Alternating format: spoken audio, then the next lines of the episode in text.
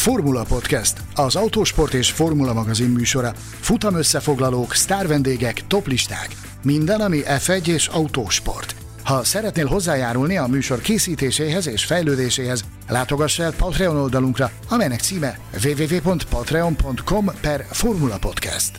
A Formula Podcast virtuális stúdiójában Mészáros Sándor és Gellér Figergő.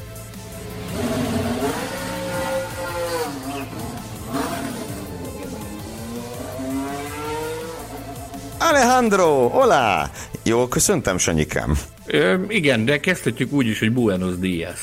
Üdvözöljük a kedves Formula Podcast hallgatókat. A Formula Podcast, Isten tudja, hagyadik évadának Folytasd. A harmadik évadának Mexikó értékelő adásában ez szerintem egy tökéletes kezdés volt, engem Gellért Figergőnek hívnak, a stúdió másik oldalán pedig a komoly nehézségek és küzdelmek árán, de végre e lángoktól ölelt kis országba hazatérő Alejandro, azaz Mészáros Sándor. Szia, Sanyikám! Szervusz, üdvözlöm a hallgatókat! Carnicero egyébként a Mészáros. Valaki a Formula Podcast csoportban meg is szólított így, eh, aminek bevallom őszintén, hogy nagyon örültem, sőt büszkélkedtem is vele a spanyol kollégáknak, akik gyakran szólítanak a, a nevem spanyol változatán. Nagyon jó, nagyon jó. Hát nem tudom, hogy ezúttal mennyit szólongattak téged, de gondolom, gondolom szép számmal, és abban is biztos vagyok, hogy legalább egy kollega megszólított téged, Alejandrót, azzal, hogy mit gondolsz a költségsapka potrányról. Ugyanis szerintem mindenképpen ezzel kell kezdenünk. Ugye a hétvégé felvezetésének a sláger témája a Red Bull költségtúllépése volt nyilván itt most részleteiben menően ezt nem tudjuk, meg nem is akarjuk végigbeszélni, hogy mi volt, hogy volt, a tényeket rögzítsük.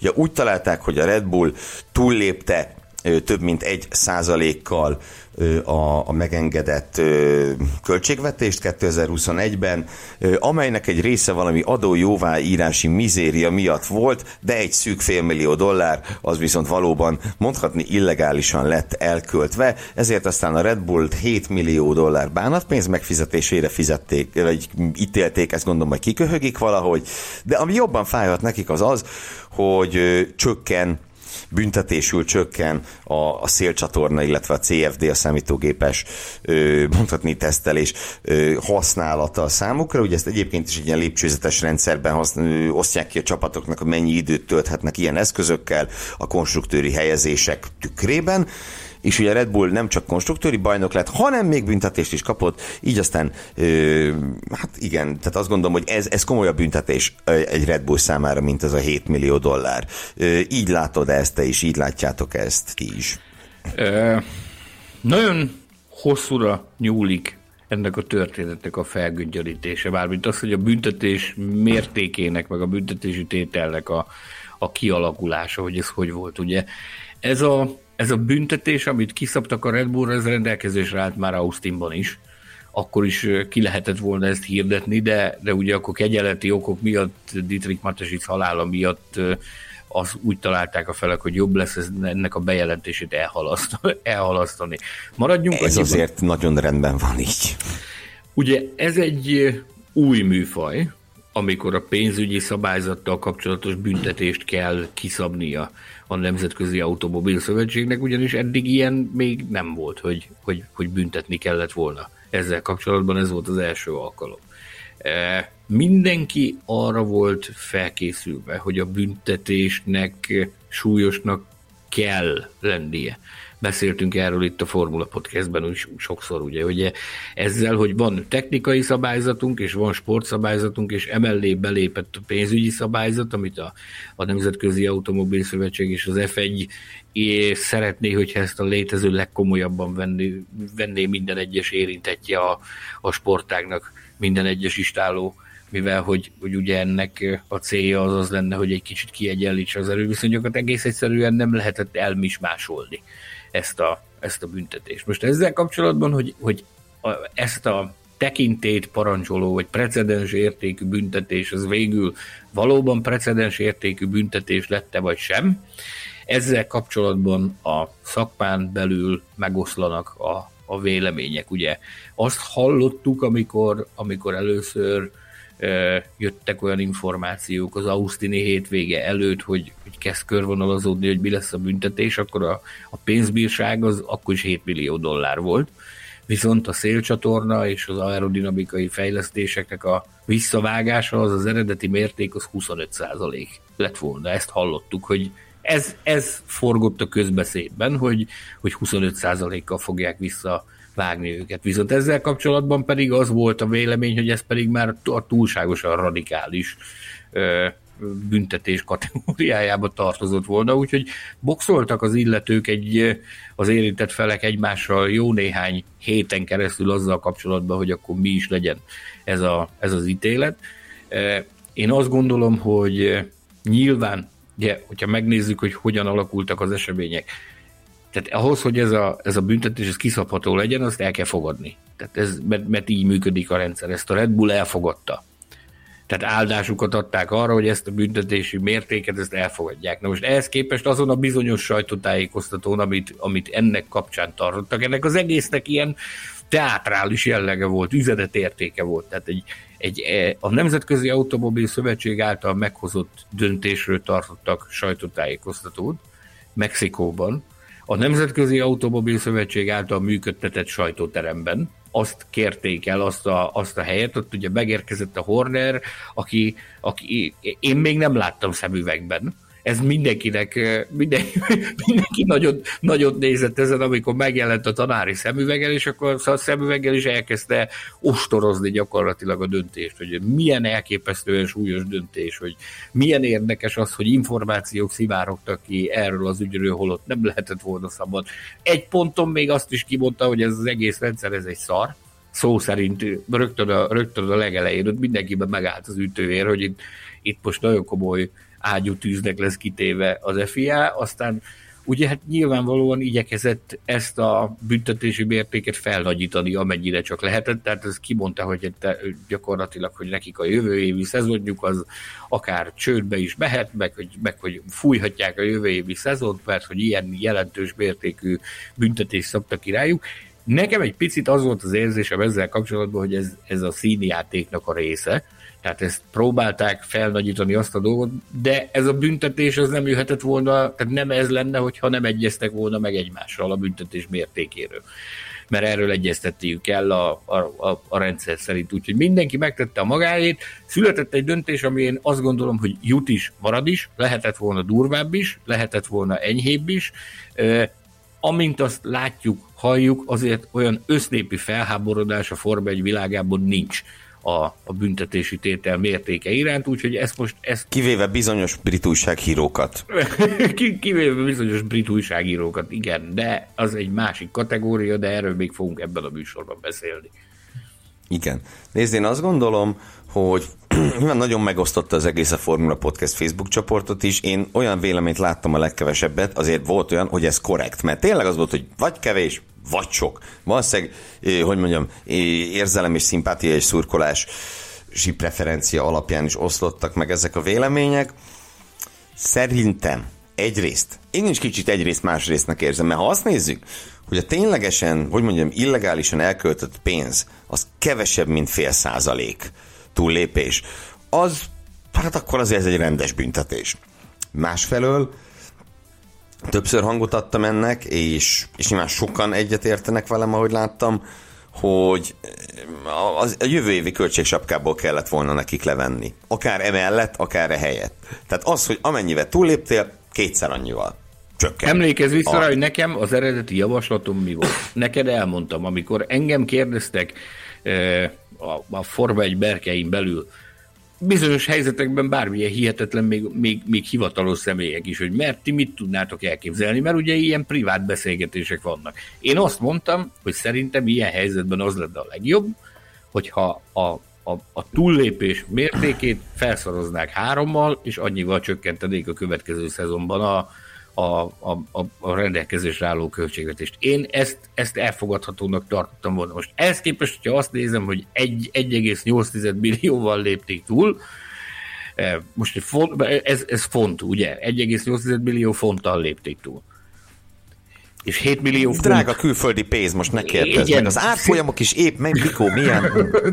Ne bolygassuk ezt. Oké, okay. tehát hogyha, hogyha azt veszem, e, ez a büntetési mérték, ez viszonylag közel áll ahhoz, amit, amit én magamba kikalkuláltam. Most ehhez még hozzájön ez a bizonyos technikai visszavágás, ami, amit, amit, amit hozzátettek. Én emögött is értem a logikát.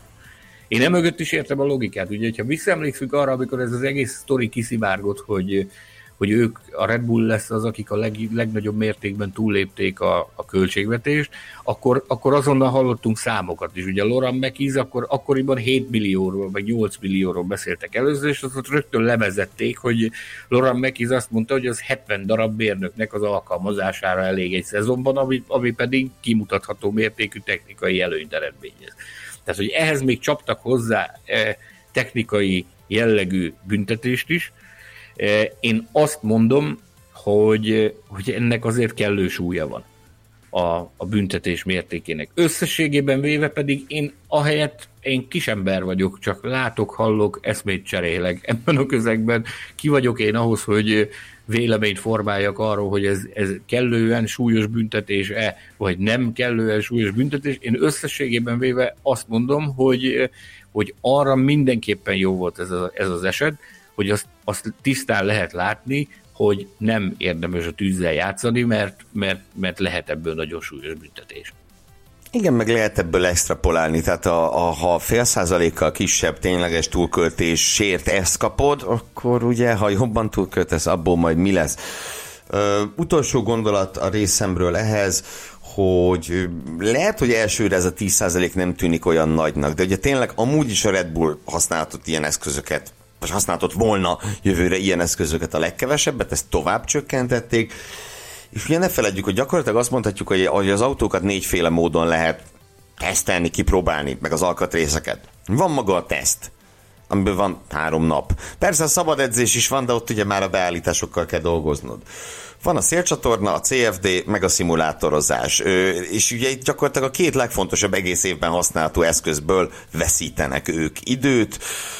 Lesz ennek hatása, nem is annyi, hogy kukázhatják a szezont, azért túlzásnak érezném, de lesz ennek hatása. Még egy gondolat erejéig maradjunk már légy szíves itt a költségvetés, és akár egy apró kis humoros kis sztorit hagyd beséljek azért el. Tehát ugye ezen a, a nagy bejelentések napján itt kiderült az is, hogy az Aston Martint is megbüntették költségvetési túllépésért, vagy költségvetési kihágásért. Ugye kaptunk erről részletes dokumentumokat, amiben az indoklás benne volt, meg hogy milyen tételek vannak, és a, az Aston Martin listáján szerepelt egy olyan tétel, ugye említetted, hogy a Red Bull milyen ö, frontokon vagy miből rakódott össze az a költségvetési túllépés, amit produkáltak. Az asztalnál volt egy olyan is, hogy asztalok és székek vásárlása. Természetesen, amilyen a Form 1 újságíró, azonnal kattad az agya mindenkinek. Egy pár évvel ezelőtt itt a Magyar Nagydíjon készült egy felvétel, ahol a bepakoláskor, tehát a megérkezés utáni berendezkedéskor, ahol egy nagy konténer, egy, egy, egy nagy konténeren van egy matrica, amin az áll, hogy Lawrence's chair, tehát hogy Lawrence széke, mert hogy a király ugye külön, külön trónt szállítanak Trón. neki, csak abban a székben hajlandó ülni. Ez, ez nagyot ment abban az évben a, a média centerben, irgalmatlanul sokat szórakoztunk ezen, hogy, hogy külön trónt szállítmányoznak a, a nagy embernek. És ugye most, ahogy ez, ez megjött az indoklás, ez, ez roham tempóban egy szempillantás ad végigfutott a média centeren a screenshot, hogy, a, hogy látja mindenki, hogy a Red Bullnál, hogy most már azért látjuk, hogy az egy meglehetősen drága szék lehet, hogy, hogy akkor azt hiszem őket 450 ezer fontra büntették emiatt a, a, amiatt a kiágás miatt, tehát hogy a, a Lawrence széke is valószínűleg szerepet játszott ebben, hogy ezt a büntetést megkapták, úgyhogy Gyönyörű. Figyelj, én nem lepődök meg annyira, nyilván nem mondom, hogy ez hol történt, melyik egyetem, melyik tanszékén, no minasunt odiózá, hogy mondja latin, hagyjuk a neveket, de hogy azért volt egy professzor, aki kutatási keretre vett egy mosógépet otthonra, és azt is tök nehéz lehetett utána elszámolni, illetve nagyon nehéz volt elszámolni utána. Na de, audizzunk kicsit, hiszen a hétvége fölvezetésének másik nagy sztoria az volt, hogy nem tudom hány éve, de szó szerint évtizedek óta sztori az, hogy a Volkswagen megérkezik a Forma 1-be, és itt van. Persze, majd akkor érkezett meg, amikor megérkezik, de ennyire közel, hogy hivatalos bejelentés történt arról, hogy jön a Volkswagen egyik márkája, jelesül az Audi.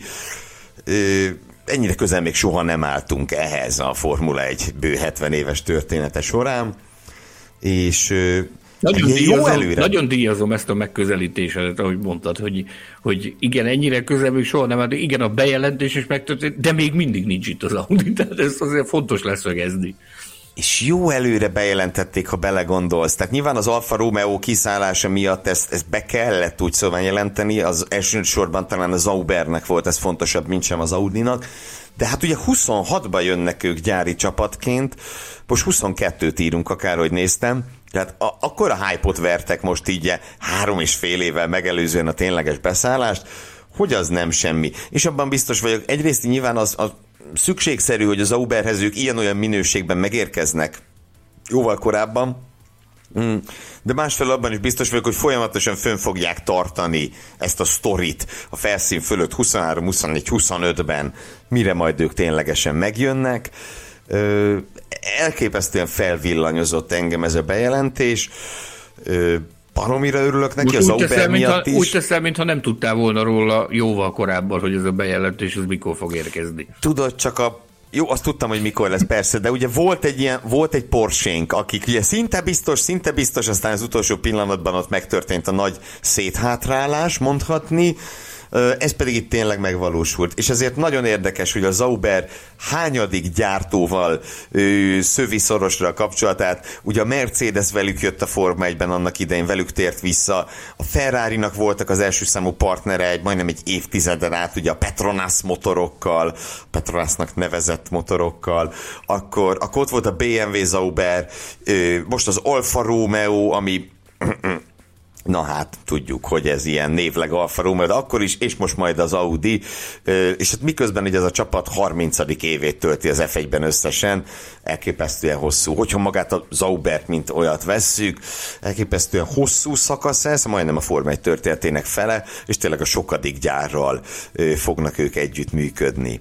Nyugodtan mondhatjuk, hogy ez egy üzleti modell, amit a Himvili istáló az elmúlt három évtizedben gyakorlatilag tökére fejlesztett és olyan szintre csiszolták ki ezt a történetet, hogy mint azt látjuk, amikor egy gyártó megérkezni készül a Forma 1 vagy beszállni készül a Forma 1 akkor először nálunk kopogtat. Ugye azt azért hozzá kell tenni, hogy a, az elmúlt évek során sem az, nem az Audi volt az első, aki kopogtatott náluk, hogy adott esetben gyári csapatként érkezik. Hogyha visszaemlékszünk... A Renault-ról tudunk, és még ki tudja, mi Renault-ról is tudunk, illetőleg arról is tudunk, hogy ugye volt nekik egy aláírt szerződésük a Hondával, aminek az az akkoriban, bár akkor nem beszéltünk olyan nagyon sokat róla, aláírták azt a szerződést, majd gyorsan fel is bontották, pedig annak elméletileg akár még az is lehetett volna a folyamánya az akkori tudomásunk és az akkori forrásaik jelentése szerint, hogy azt a későbbiekben a Honda adott esetben akár gyári csapatnál is tudta volna csiszolni ezt a, ezt a jelenlétet, de ebből ugye nem lett semmi. A lényeg az, hogy,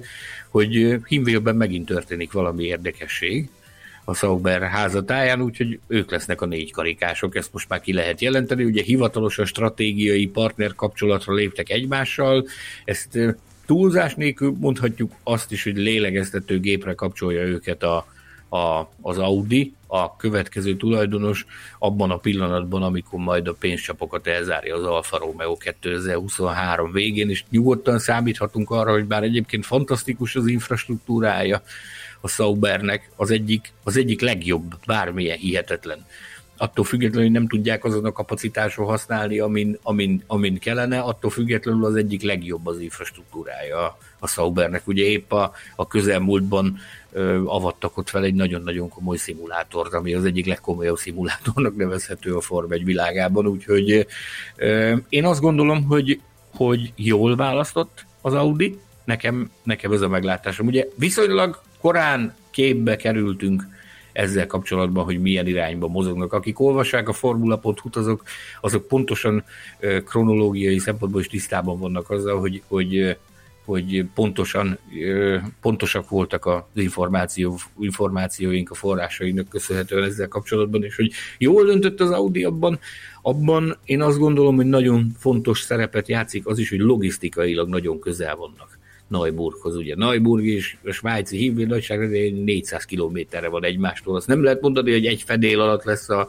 a motor részleg és az Audi, eh, illetve a, a, a karosszéria részleg, de, de sokkal közelebb lesznek egymáshoz, mint hogyha valamelyik brit illetőségű csapatot választották volna, amelyel egyébként szintén folytattak tárgyalásokat, ugye kettővel is. A, tudunk a McLarenről és tudunk a Williamsről, meg biztos van még más is, akinél bekopogtattak azzal az ötlettel, hogy akkor mi lenne, ha a nevünkre vennénk benneteket, ez végül itt tudott megvalósulni. Úgyhogy én összességében véve fel vagyok villanyozva, örülök ennek, nagyon jó, hogy az Audi csatlakozik, ezáltal a Volkswagen csoport is csatlakozik a Form 1-hez.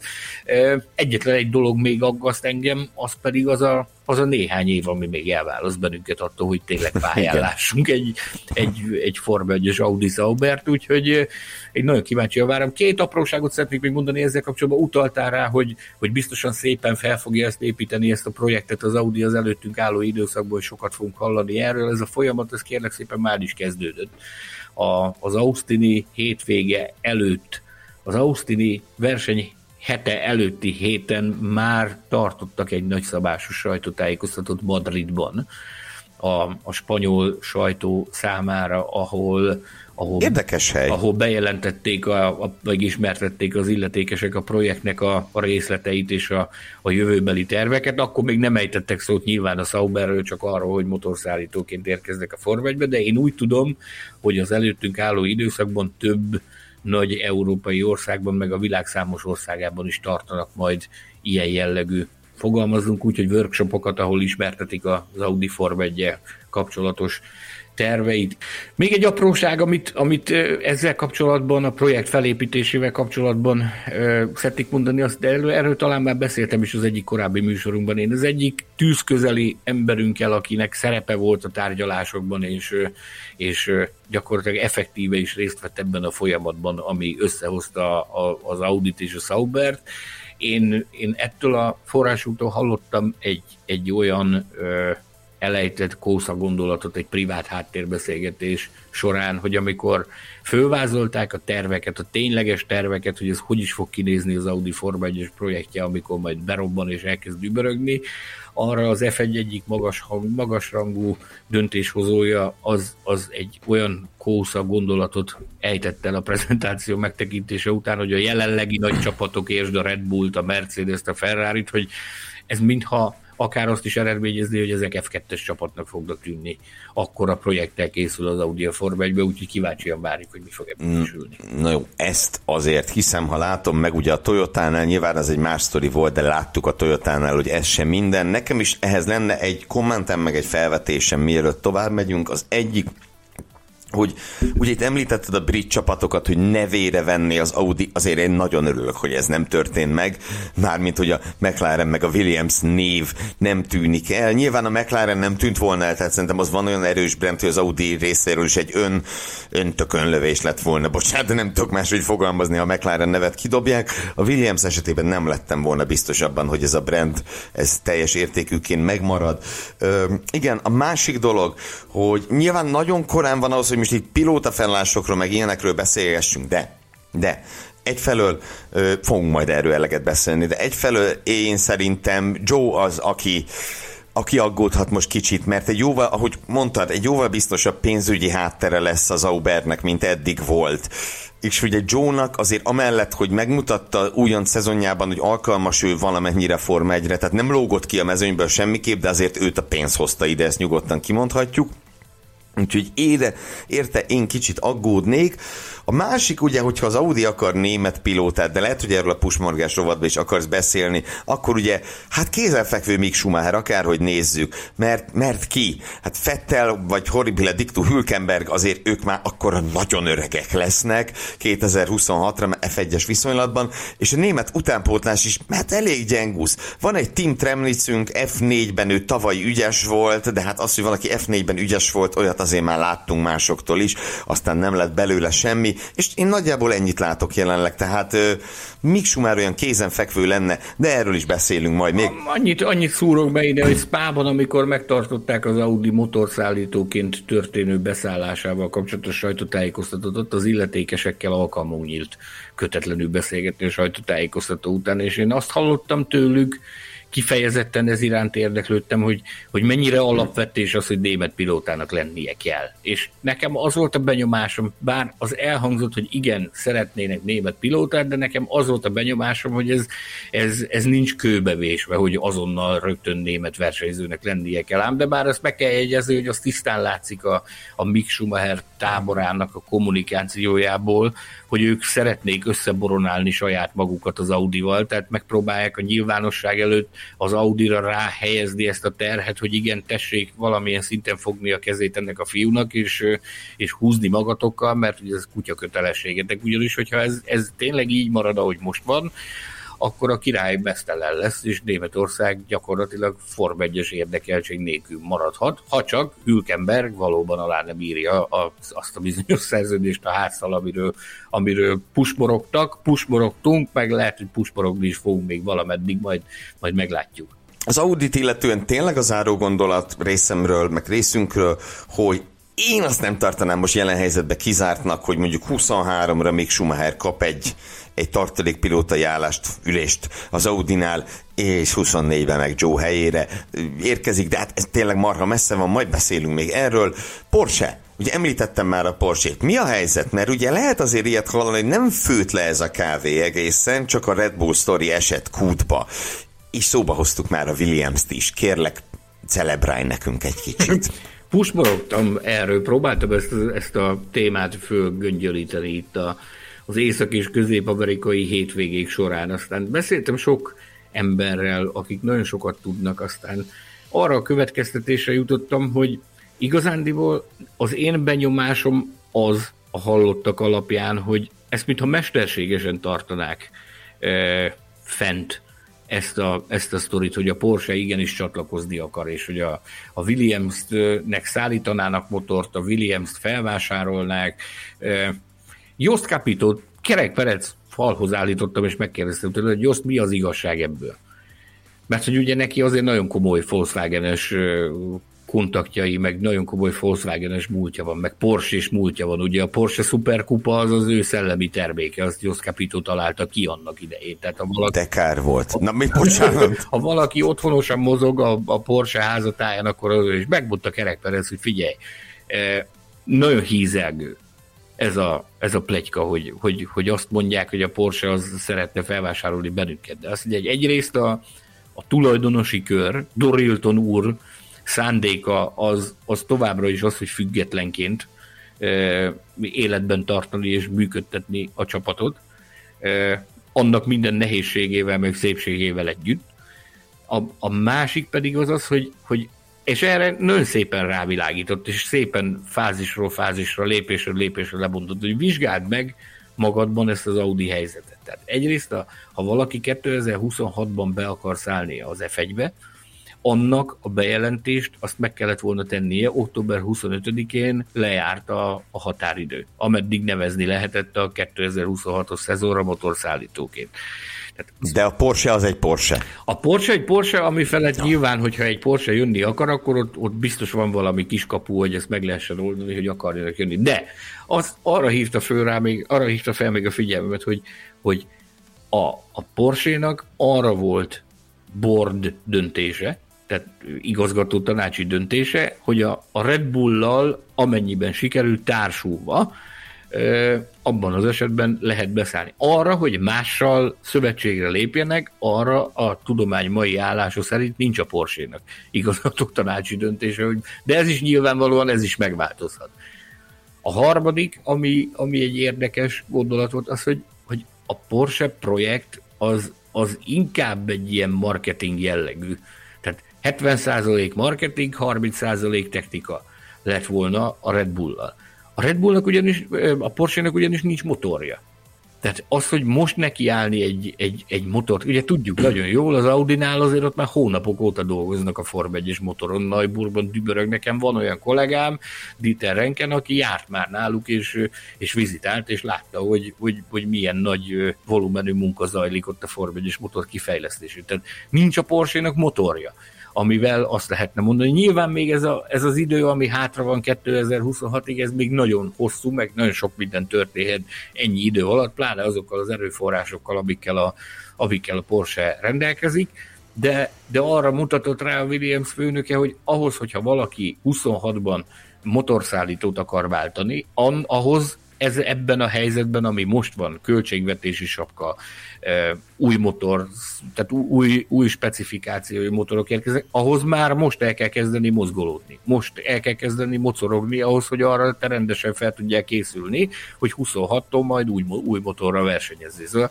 ő, ő tulajdonképpen azt mondta, hogy, hogy ez hihetetlen módon szórakoztatja az, hogy akármikor valamelyik régi kollégájával találkozik valahol, a pedokban, vagy a pedokon kívül, abból rögtön sajtóplegyka lesz, hogy a Williams az tárgyalásokat folytat a Porsche-val. De leszögezte, hogy, hogy nincsen ilyen jellegű szándék, nincsen ilyen jellegű törekvés, azt mondta, hogy ő kifejezetten örülne neki, hogyha lenne, de, de nincs ilyen. A tulajdonosi szándék az az, hogy, hogy tovább vinni a Williams nevet, és tovább függetlenként építeni ezt a csapatot, amennyire csak lehet aztán nehogy az legyen a vége, mert Porsét illetően, hogy mégiscsak cégcsoporton belül vagyunk, hogy az Audi motor valakinél majd Porsche néven fut, hát lehet, hogy erről ez is fogunk még beszélni. De ez is szóba került. De ugye hát nyilván mi... ez egy kézenfekvő gondolat. De mivel mind a két vállalat tőzsdén van, ezért a, a, a befektetői kör az, az nem feltétlenül lájkolná azt, hogyha az egyik brand az átsegítené a másik brandet különböző ilyen, ilyen jellegű dolgokkal.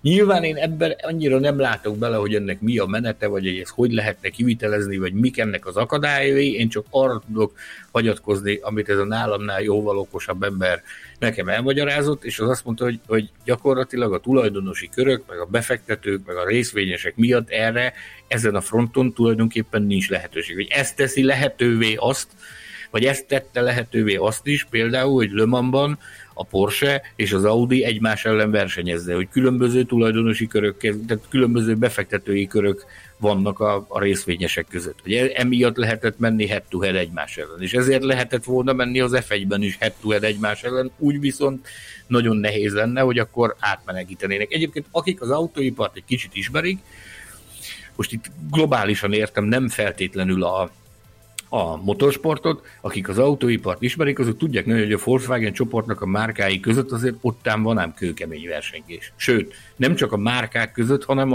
az adott branden belül például a gyártási központok is igyekeznek minél effektívebben, meg minél nagyobb hatékonysággal működni. Tehát ott is van mondjuk az Audi németországi üzeme, az versenyzik a magyarországi üzemmel, hogy ki tud jobban termelni.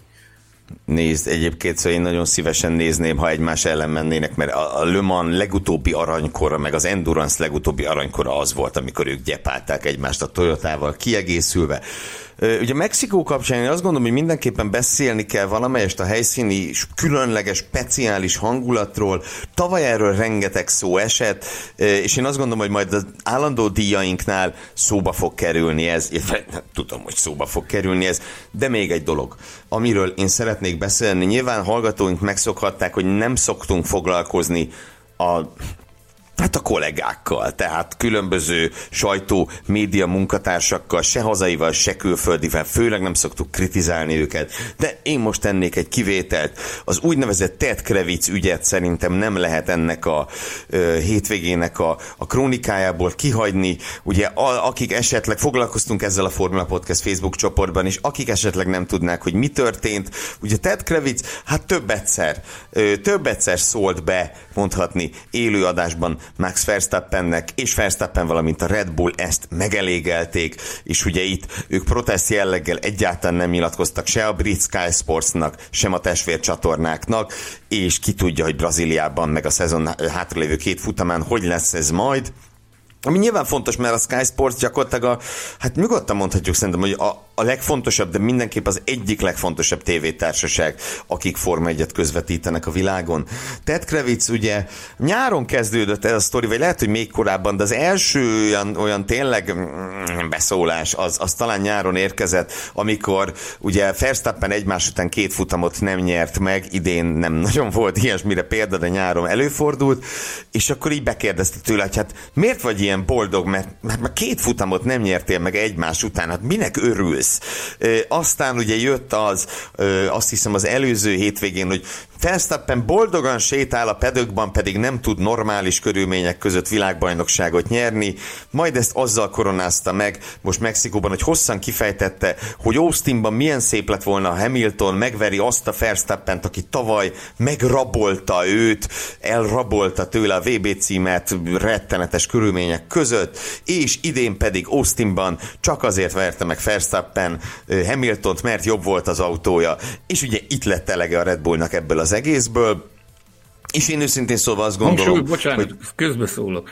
Nem a Red Bullnak lett elege az egészből, hanem Verstappennek. Verstappennek lett elege ebből az ügyből, és ő jelezte a csapatnak, hogy ő innentől fogva ignorálja a, a skyos mikrofonokat, különösképpen ezt az egy bizonyos szóban forgó személyt, ezt a csapat megvizsgálta, ezt a kérdést, jóvá hagyták, hogy tegyen saját belátása szerint, majd tovább gondolták ezt a történetet, és a megszólalók, az állandó megszólalók közül Horner is, és Helmut Márkó is csatlakozott ehhez a protesthez. Nézd, én azt gondolom, hogy Ted Kravitz itt mindenképpen tök mindegy, hogy mi az, amit mondod, de mindenképpen túllépte a hatáskörét, mert nyilván az nem baj, ha van egy, van véleménye az embernek, hát nekünk is van, csak ugye mi pár ezer emberhez beszélünk, akiket nagyon szeretünk, de Ted Kravitz meg milliókhoz beszél szó szerint, és és nem baj, ha egyszer kifejti a véleményét, meg otthon a négy fal között azt gondol, amit akar, de monomániásan ezt erőltetni újra és újra, ez mindenképpen túlzás. És mondom, attól függetlenül, hogy itt mi a téma, hogy ő mit, mit mondott konkrétan, de őszintén szólva én itt tényleg megértem Verstappent, hogy azt mondta, hogy eddig és ne tovább. Mert ez, ez gáz egyszerűen, nem tudok mást használni erre, és őszintén szóval nem emlékszem ilyenre ö, nagy tévétársaságt, hogy ennyire ugyanazt hajtani újra és újra és újra, meg ennyire rászállni egy versenyzőre. Akkor nem sok... annyit eléggé a szemed a hétvége folyamán, ugyanis volt egy másik, sőt egy harmadik ilyen protest is ezen, a, ezen a hétvégén. Mesélj! Ez a nálam má... így elvitte a bulit, mesélj csak. Oké, okay, mondom a másikat. Günther Steiner, akit a, a Sky Deutschland terrorizált gyakorlatilag Miami óta azzal a váddal, folyamatosan próbálták őt a, az élő bejelentkezések során a sarokba szorítani, vagy a falhoz állítani, hogy a ház nem támogatja kellőképpen Mick Schubahert. Neki is elege lett, tehát ő is elkezdte bannolni és ignorálni a, a német Sky-t, egyáltalán nem beszélgetett, nem, nem, nem állt szóba velük ezen a hétvégén, és ez deklarálta is, hogy ezt az állapotot fenn is fogja tartani addig, ameddig nem kezdenek el olyan olyan tónust megütni, ami, ami számára is vállalható. A harmadik nagy média összetűzés pedig Fernando Alonso-tól származik, aki adott egy interjút a, a Holland De Telegraph című lapnak, amiben Amit mindenféle dolgokról beszél. úgy emlékszem.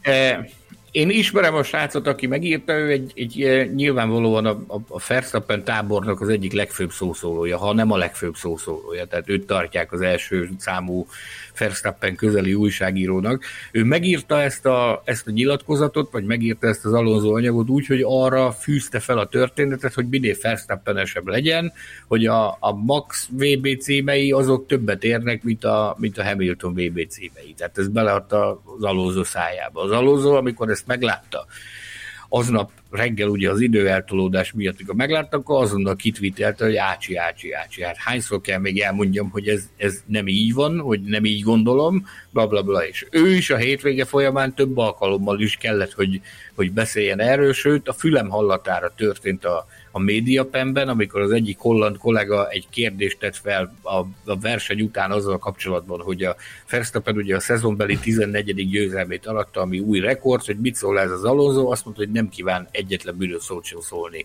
ezzel kapcsolatban, mert láthatjuk, hogy legutóbb is mi lett abból, amikor, amikor Verstappennel kapcsolatban megszólalt. Úgyhogy ez a hétvége, ez így a nagy média összetűzések hétvégéje volt, de visszatérve egy picit a Ted Kravitz témára, ugye az kétségkívül az volt a legnagyobb horderejű, tehát így többet beszéltünk a Red Bullról, meg több szó esett a Red Bullról és Verstappenről, mint ha nyilatkozott volna a, a, a Sky Sportsnak, tehát ez kétségkívül egy jól elsült húzás volt a, a, a részükről. Azt, Figyelj, hogy... a, egy jó protest az ilyen. Tehát amikor látványos tényleg. Igen, ez abszolút látványos volt, meg abszolút be is ütött.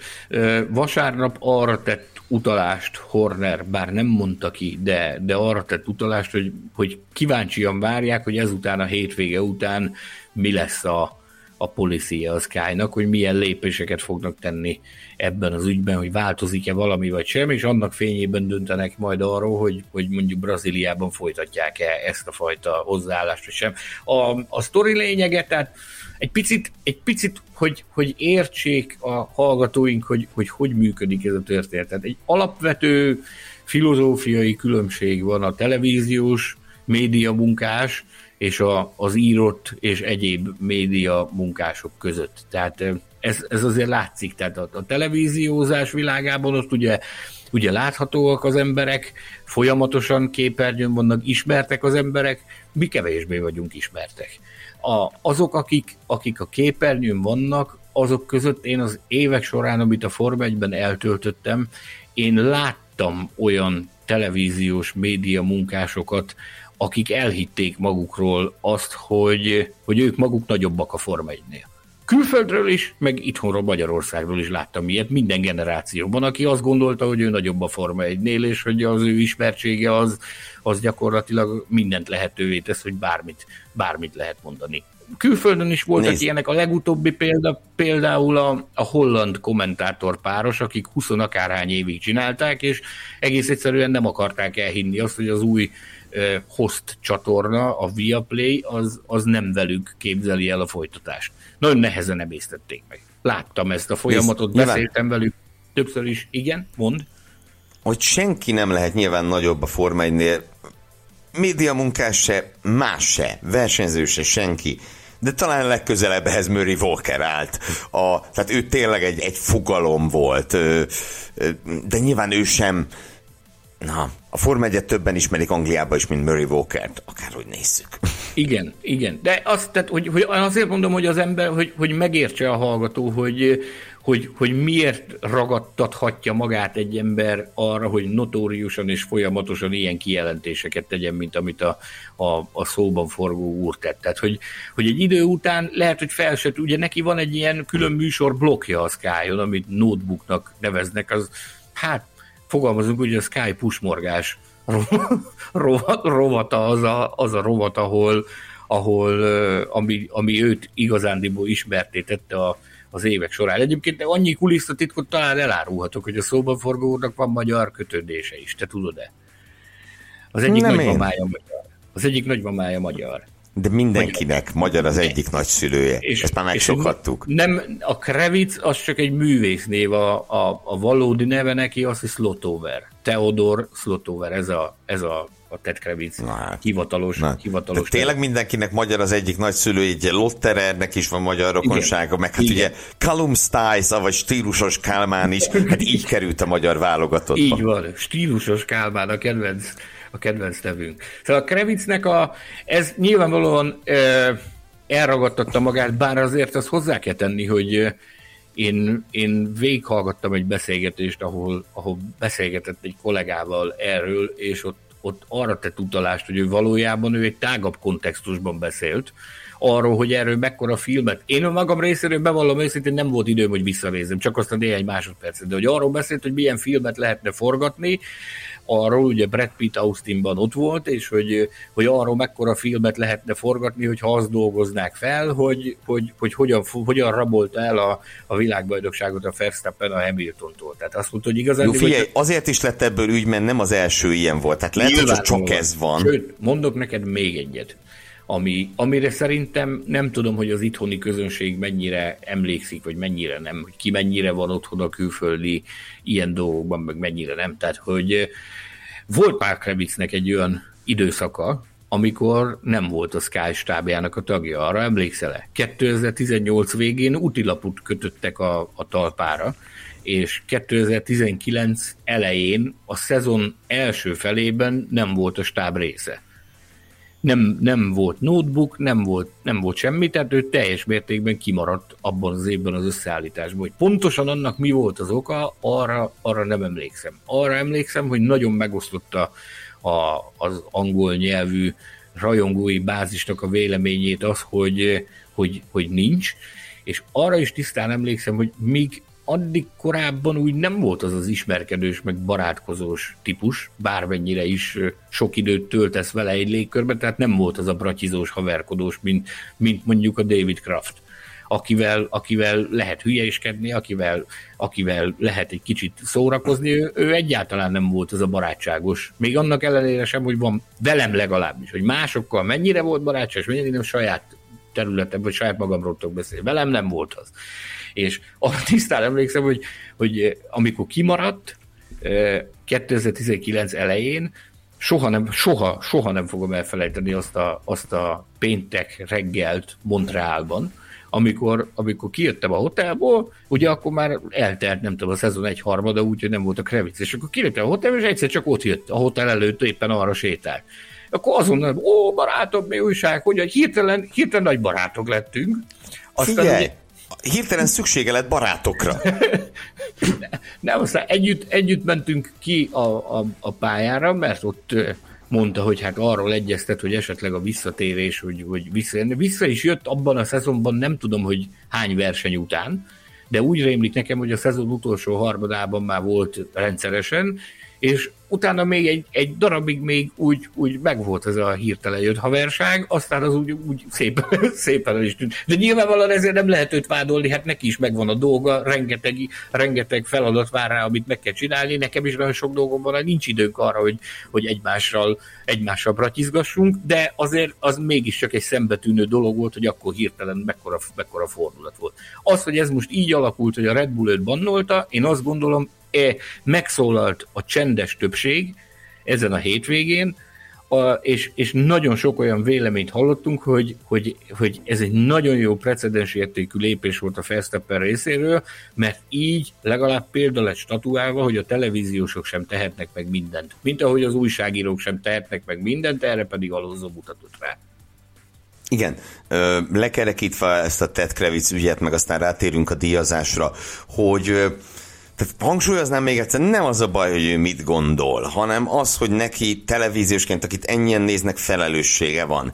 És azért nagyon szép ellenpéldákat láthattuk, tehát Max Verstappen megnyerte tavaly olyan körülmények között, ahogy, és ugye hallottunk élő közvetítést a britektől, hallott brit kommentátoroktól, akik a világbajnoknak kiáró lelkesedéssel és ünnepléssel. Pedig nyilván tehát nem örültek, de, de ők azt adták, ami elvárható. Vagy ugye a példa, amit a podcast csoportban is hoztam, egy nagyjából tíz évvel ezelőtti futballmeccs, amikor Svédország megalázta Angliát, négyet rúgtak, minden négyet Ibrahimovic, és a negyedik gól, focirajongók biztos ismerik, Ibrahimovic nem tudom, 30 méterről ollózott a brit kapuba, és a kommentátor megőrült, a brit kommentátor, hogy milyen gyönyörű és élete legszebb gólja, és minden, amit valaha látott, tehát így is lehet. Ö, így is lehet. Nézzük akkor a díjainkat mindenek előtt szokás szerint a Best Followers külön díjat a Formula Podcast Facebook csoport tagjai által a hétvége legjobbjának járó külön díjat, amit nagy fölénye Daniel Ricardo kapott meg. Fogunk még beszélni Ricardóról. Ö, mi máshogy láttuk? A hétvége embere Perez papa, nem? Tehát majd lesz egy komoly választásom is. De hát Perez papa mindent vitt ezen a hétvégén is. Egyértelműen. Egyértelműen. Imádom. Egyértelműen egy szenzációs figura, ugye politikai babérokra tör, tehát nem véletlenül mutatja magát, ahol csak teheti. Én azt hiszem, hogy 2024-ben lesznek a, a mexikói elnökválasztások, ahol, ahol ő kandidálni fog az elnöki pozícióra. Micsoda pályafutás lenne az, hogy versenyző apukából államfővé emelkedni nagyon komoly munkát végez annak érdekében, hogy ez a kampány az időben be legyen röffentve, és jó eséllyel pályázon a, a, az elnöki poszt megszerzésére, de ez most van. Én Perez papát nem tudom, tíz éve ismerem körülbelül, és mindig is ilyen volt. Egy csupaszív ember, aki hihetetlenül lelkes, és tényleg hegyeket mozgatott meg annak érdekében, hogy a fiából Form 1 versenyzőt csináljon, és nekem személy szerint nagyon sokat szívtuk a vérét ezen a hétvégén is mindenféle dolgokkal. Mondtam neki, hogy Magyarországról egy szavazata biztosan van. Tehát ha én szavazhatnék Mexikóba, egy tutira ráhúznám az X-et, irgalmatlanul röhögte az öreg. De, de nekem nagyon tetszett az a, az, az oda-vissza puszi is, amit egy másik legenda apukával, vagy apuka legendával, Anthony Hamiltonnal követtek el egymást. Milyen szép az, hogy lehet így is csinálni.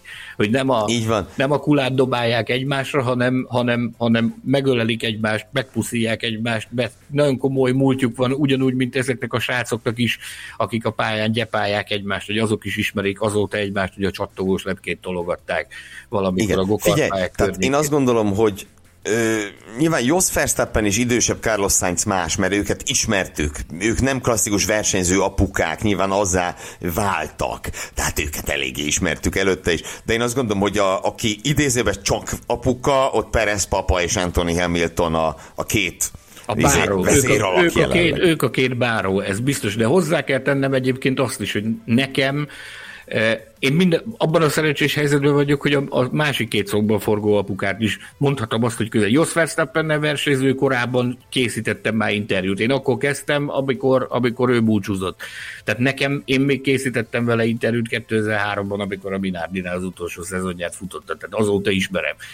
Carlos Sainzot a milliószor meséltem már hozzáfűződő emberi kapcsolatomról, hogy hogy kezdődött, mit kezdődött, merre kezdődött. De abban a szerencsés helyzetben is voltam, hogy csináltam velük párhuzamos interjút, amikor a két gyerek együtt ment. Azok is szenzációsak. Az OFM egyik legemlékezetesebb interjúja, azt hiszem. Talán a száguldás és cirkuszban is benne volt abban az évben a azt kibővített változata. Tehát az ők is szenzációs, de ez a két ember, amekkora tömegekhez tud szólni azzal a csupaszív hozzáállással, amivel ők, ez, ez a követendő példa emberek, így kell csinálni és ha már Hamilton, a hétvég emberének mi Louis Hamilton-t választottuk, azzal a lábjegyzet egy Verstappen perfekt, óriási hétvégét futott. 14. futamgyőzelem megdöntötte hogy ezt a rekordot, megdöntötte a pontrekordot, pedig 20 futamnál volt már hosszabb szezon az F1-ben, ezt se felejtsük el. na igen. És de Lewis Hamilton. Lewis Hamilton, aki egy nem annyira jó időmérő után, bár szoros volt ott nagyon a második, harmadik, negyedik hely, szenzációs rajtot vett, és hát kinyomta az autó szemét. Ö, nem először, sokatszor idén, ö, és nekem ez hasonlóan meggyőző volt, mint Austinban, tehát Fú, fú, fú, én azt érzem, ez már a régi Hamilton, csak a Mercedes még nem a régi Mercedes, bár a Ferrari fölé látszanak nőni. Nyilván a ferrari tudjuk, hogy komoly gondja volt ezen a hétvégén, de, de én a kettő közül a Mercedesre teszem a voksom jelenleg, és, és én azt érzem, hogy ez már a régi Hamilton, és borzalmasan örülök neki, annak ellenére én ugye bevallottam tavaly a szezon végén, hogy én Verstappen sikerét szorítottam, mert őrségváltás, szeretjük, sokan szeretjük, amikor őrségváltás van, de én most borzasztóan örülök, mert méltatlan volt egyszerűen egy ekkora bajnokhoz, a Forma 1 történetek legsikeresebb versenyzőjéhez, ez, amit az év elején láttunk, ez, ez, ez nagy, nagyon rossz volt látni. Ja, ja, ja. Mm, mit gondolsz te? Milyen volt ez a srác ma? Srác, lassan, hát nem nevezhetjük már srácnak, ugye korba valahol kettünk nem ma, volt, hanem, nem ma volt, hanem vasárnap volt, ezt tegyük hozzá. tegyük hozzá. Ne haragudj, így persze. E, nagyon jó volt, harapott. E, én megmondom a tutit, e, szombaton az időmérő után alkalmam nyílt összefutni Totó Wolffal, és röviden váltani vele néhány mondatot. A, a pályának az étterméből jött kifelé, és pont nem volt ott senki, és összepacsisztunk, és váltottam vele egy pár mondatot, mondtam, hogy ez azért meggyőző volt már ez az időmérő is itt a, itt a magaslaton. Dörzsölte a tenyerét, hogy igen, ez ígéretesnek tűnik, de megmondta Kerek Perez, hogy ő abban reménykedik, hogy a vasárnap lesz az igazi. Tehát, hogy vasárnap talán hát, ha sikerülne végre feltenni a pontot az íre, és összejön a győzelem. E, optimistán tekintett a, a jövőbe. Aztán, amit vasárnap láttam a pályán, az alapján kimentünk a Foroszolba, a baseball stadionba, és onnan néztük a versenynek a, az első felét. Szenzációs látványosság, tehát a mexikói hangulat azt semmihez nem lehet fogni. A sztorinak a lényege az, hogy az én olvasatomban ebből még akár talán lehetett is volna egy győzelem, hogyha ha egy picit bátrabban bátrabbak a stratégiával. Valami miatt, valami miatt nem voltak olyan bevállalósak, nem? Ez nekem nem tetszett. Ez nagyon konzervatív volt, és egyébként szerintem nem véletlen az adás első felében csak a körülményekről beszéltünk. Szerintem az egyik legunalmasabb verseny volt idén. Mondjuk ez az is hozzájárul, hogy szenzációs versenyek voltak idén, és hát valaminek a legunalmasabbnak is kell lennie, és ez vihetett volna bele szint, ha mondjuk a Mercedes bátrabb, vagy legalább megosztja a stratégiát Hamilton és De egyetértesz akkor velem abban. Én nem azt mondom, hogy meg tudták volna felni Verstappent, mert az, a, az az erő, meg az a dominancia, ami Verstappenben és a Red Bullban van, az, az, az egyszerűen káprázatos. De hogy egy picit... De megizzasztani, meg, megfuttatni meg, a pénzért. Meg, tudtad, meg tudták volna jobban, de ehhez az kell, és ez itt nagyon jó mutatja meg. Rengetegszer, rengetegszer beszéltünk meg itt a műsorban, hogy a győzelem az nem olyan, hogy oda megyek és leveszem a, a polcról. A győzelmet azt meg kell tanulni meg kell tanulni, hogyha van egy arra alkalmatos technikád, azt meg kell tanulni, hogy hogy lehet azzal nyerni. Ezt nem csak mi mondjuk, hanem, hanem szakemberek is mondják, csak ezt mindig hajlamosak vagyunk elfelejteni, hogy ez hogy működik. Tehát a Mercedesnek gyakorlatilag ö, lehet azt mondani, hogy ebb, ezen a helyszínen, ilyen körülmények között ha nem is a győzelemre, de a győzelmi esélyre alkalmas lett volna az autója, abban az esetben, hogyha egy kicsit bevállalósabban e, nyúlnak a, a stratégiai döntésekhez. Ez nem Láttuk meg, ezt nem... 2020-ban, bocs, a rózsaszín Mercedes-től, a Racing Point-tól, hogy a szezon első felében voltak ők igazán jók, és dobogó is alig, pedig a második legerősebb autó volt az övék gyakorlatilag, és ugye a végén jött össze Igen. Pereznek azzal az elképesztő, elképesztő sikerével. Így van, így van, így van, úgyhogy én amondó vagyok, hogy még mindig van hátra két verseny. Még mindig van. Imádnám, ha Abu Dhabiban nyerne Hamilton a tavalyiak után. Én, Imádnám. Én, én, én még mindig azt mondom, hogy jövögetnek fölfelé annyira, még mindig óriási a különbség, de, de kedve, egy kicsi szerencsével, meg egy kicsit bevállalósabban, hogyha a, ha tudnak operálni, meg tudnak tevékenykedni, akkor ha nem is győzelem, de győzelmi esély érdemben valamelyik versenyen felcsillanhat. Én továbbra is. Ezt mondtam is a Wolfnak. Ezt mondtam is a Wolfnak, hogy engem biztos szidnak átkoznak otthon, vagy kritizálnak, vagy röhögnek rajtam, mert én a műsorban mindig azt mondom, hogy, hogy én valahogy érzem a Mercedesben azt, hogy, hogy, hogy valamit háthajzat, vagy valamit össze tudnak guberálni idén. Akinek győzelmi esélye talán már nem lesz. Nem csak idén, hanem a Forma 1-ben sem Tavaly volt utoljára, az behúzta. A hétvége meglepetése Daniel Ricardo. Én elsősorban azért nem, egyetlen ok miatt nem szavaztam rá, hogy ő legyen a hétvége embere, mert Cunodával az a baleset, az tök gáz volt, szerintem. Tehát az az amatőr hiba volt. Én itt Cunodának adtam igazat, amikor egy rookie guy azt mondja, mint egy újonc. Hát tényleg, egy olyan helyen próbált előzni, ahol nem lehet. Tehát szerintem a mexikói nagydíj történetében nem láttunk még abba a kanyarba előzést belülről. Én az nem lehet megcsinálni. És, és nem tudom, ez minek kellett, de az viszont szenzáció, ahogy Ricardo utána felhozta ezt az autót a hetedik helyre, abszolút a legjobb futama volt idén, nem kérdés, végzettő ennél előrébb, de akkor is ez volt a legjobb futama, mert ugye Szingapurba, oké, okay, jobb helyen végzett, de Norris azért kifújta az orrát rendesen neki. Csak nagyon későn. Tehát itt ez a túl kevés és túl későn, ugye széthullóban lévő párkapcsolatoknál szokták ezt mondani, hogy túl kevés és túl későn, és itt ez ez volt, de én nagyon örültem neki, hogy egy sokszoros nagy díjgyőztes legalább egyszer ebben a szezonban megvillantotta, hogy miért sokszoros nagy díjgyőztes pilóta ő, és hogy volt ő valamikor nagy versenyző, csak sajnos már nem az. Ö, és egy darabig nem is lesz az. Egy kis így hát pusmorgás lájtot ide beszúrok. Láthatták a kedves hallgatók, olvashatták, megtörtént a bejelentés annak, hogy Stoffel van Dorn, aki eddig a Mercedes egyik teszt és tartalékpilótája volt, és a Mercedes világbajnoka volt a Formula I-ben, 2023-tól átteszi a székhelyét az Aston Martinhoz, ott lesz tartalékpilóta Felipe Drugovicsal.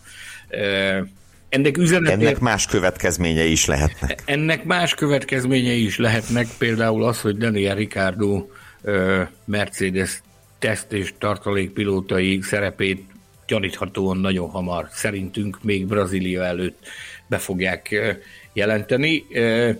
A, amikor én elhagytam a mexikói pedokot, vasárnap este az utolsó információ a forrásomtól az volt, hogy minden körülmény megvan, minden körülmény le van tisztázva, egyes egyedül az aláírás hiányzik ezekről a bizonyos er, erről a bizonyos szerződésről, ami Ricardo a Mercedeshez viszi. Egy másik forrásom, aki nagyon jól ismeri a, a Ricardo holdudvarát és a Ricardo táborát, ő arról számolt be, hogy, hogy mi ennek a, mi a logika e mögött a döntés mögött. Egész egyszerűen az, ami, ami a nyilvánvaló szerintem mindenki számára, hogy Ricardo arra brazírozik, hogy, hogy meghúzza magát a Mercedesnél, ami azért ugye láttuk már, hogy az a póló, hogyha abban a pólóban járkálsz a pedokban, azért az csodákat. Ez nem rossz. Csodákat tud tenni, igen, akkor is, hogyha az autót csak messziről szemléheted, akkor is csodákat tud tenni. Tehát, hogy a Ricardo koncepciója az az, hogy, hogy kivár ö, ott meghúzza magát, és arra brazírozik, hogy mi van akkor, hogyha Hamilton mondjuk 23 végén azt mondja, hogy akkor ebből ennyi elég volt, szögre akasztja a sisakot, addigra ő elméletileg be tudná építeni magát a, a Mercedesbe, tehát kiismerni a környezetet, el tudná helyezni ott magát az időben, meg a térben, és hogy ő gyakorlatilag egy, egy olyan szerepet tudna vizionálni ott magának, hogy, hogy, hogy a Russell mellett az idősebb, tapasztaltabb kompromisszumokra is kész, idősebb pilótaként ő ott, ott el tudná képzelni magát 2024-től, ami annyira nem is egy rossz koncepció, azt, hogy ez tud-e működni vagy sem, hogyha azt nézed, hogy milyen utánpótlás van a Mercedesnél, hogyha, hogy ki van az, akit a juniorok közül úgy be lehet húzni, mint a Russell-t, hogy behúzták, akkor azt mondod, hogy ennek van realitása annak, amit a Ricardo mond. Ha viszont azt nézed, hogy most te, akár ebben az állapotában is, amilyen most a Mercedes, hogy kurjantasz egyet, hogy gyerekek, a Louis visszavonul itt a volán, aki kapja marja, akkor nem 14 versenyzővel kellene tárgyalni, mint ahogy ott már Safnauer tárgyalt alózó távozása után, hanem lehet, hogy 140-nel 140 nem jelentkeznének, hogy szeretnének a Mercedesnek vezetni.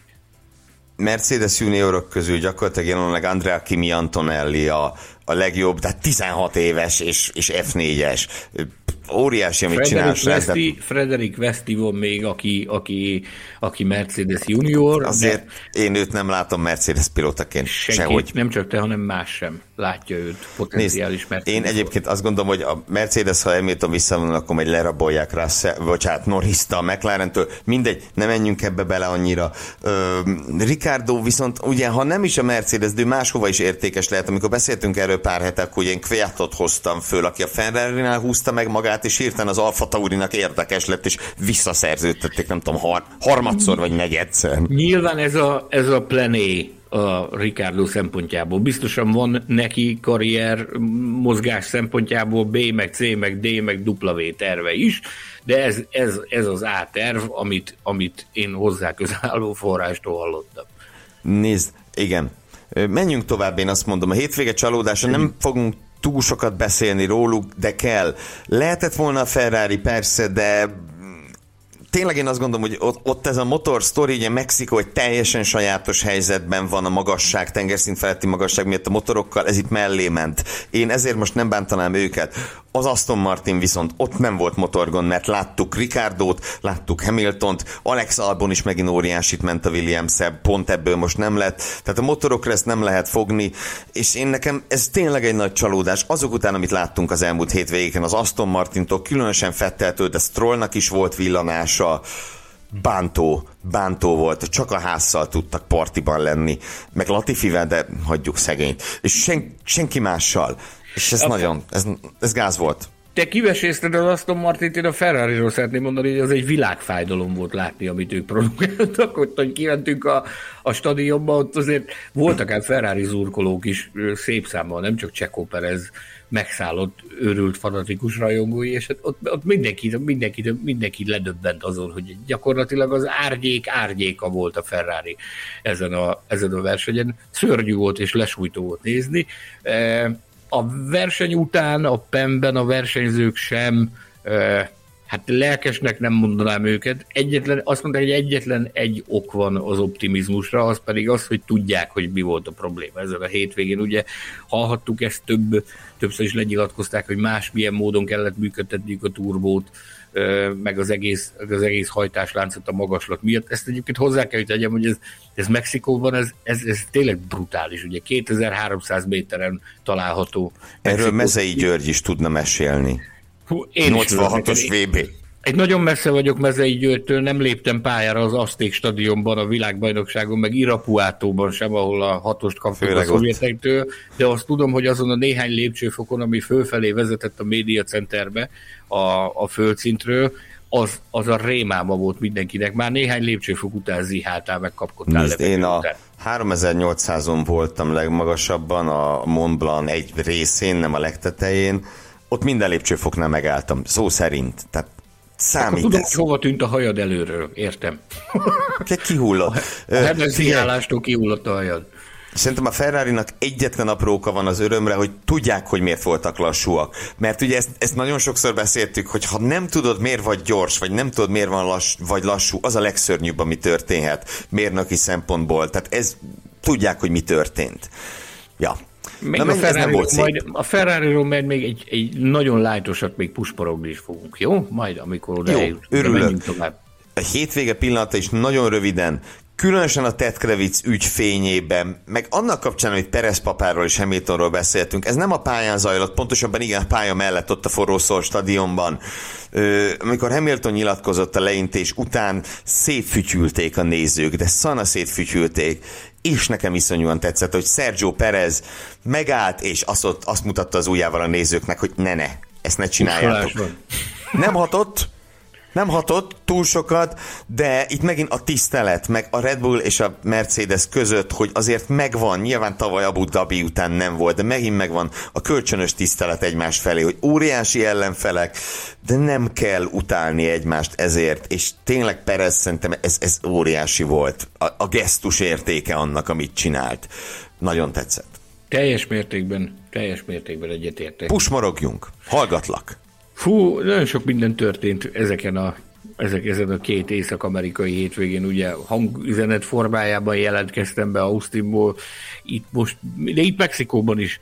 Ugye ez volt a zsinórban a második hétvége, amikor Mattia Binotto nem mutatta meg magát a, a helyszínen. Ha Austinba elutazott, onnan, onnan főszívódott, mondván, hogy nem érzi jó magát, akkor amikor itt a költségvetési kihágás kapcsán meg kellett volna a sajtótájékoztatnak, úgy hirtelen nem érezte jó magát, és ö, távozott a helyszínről. Viszont nem volt jelen Mexikóban sem.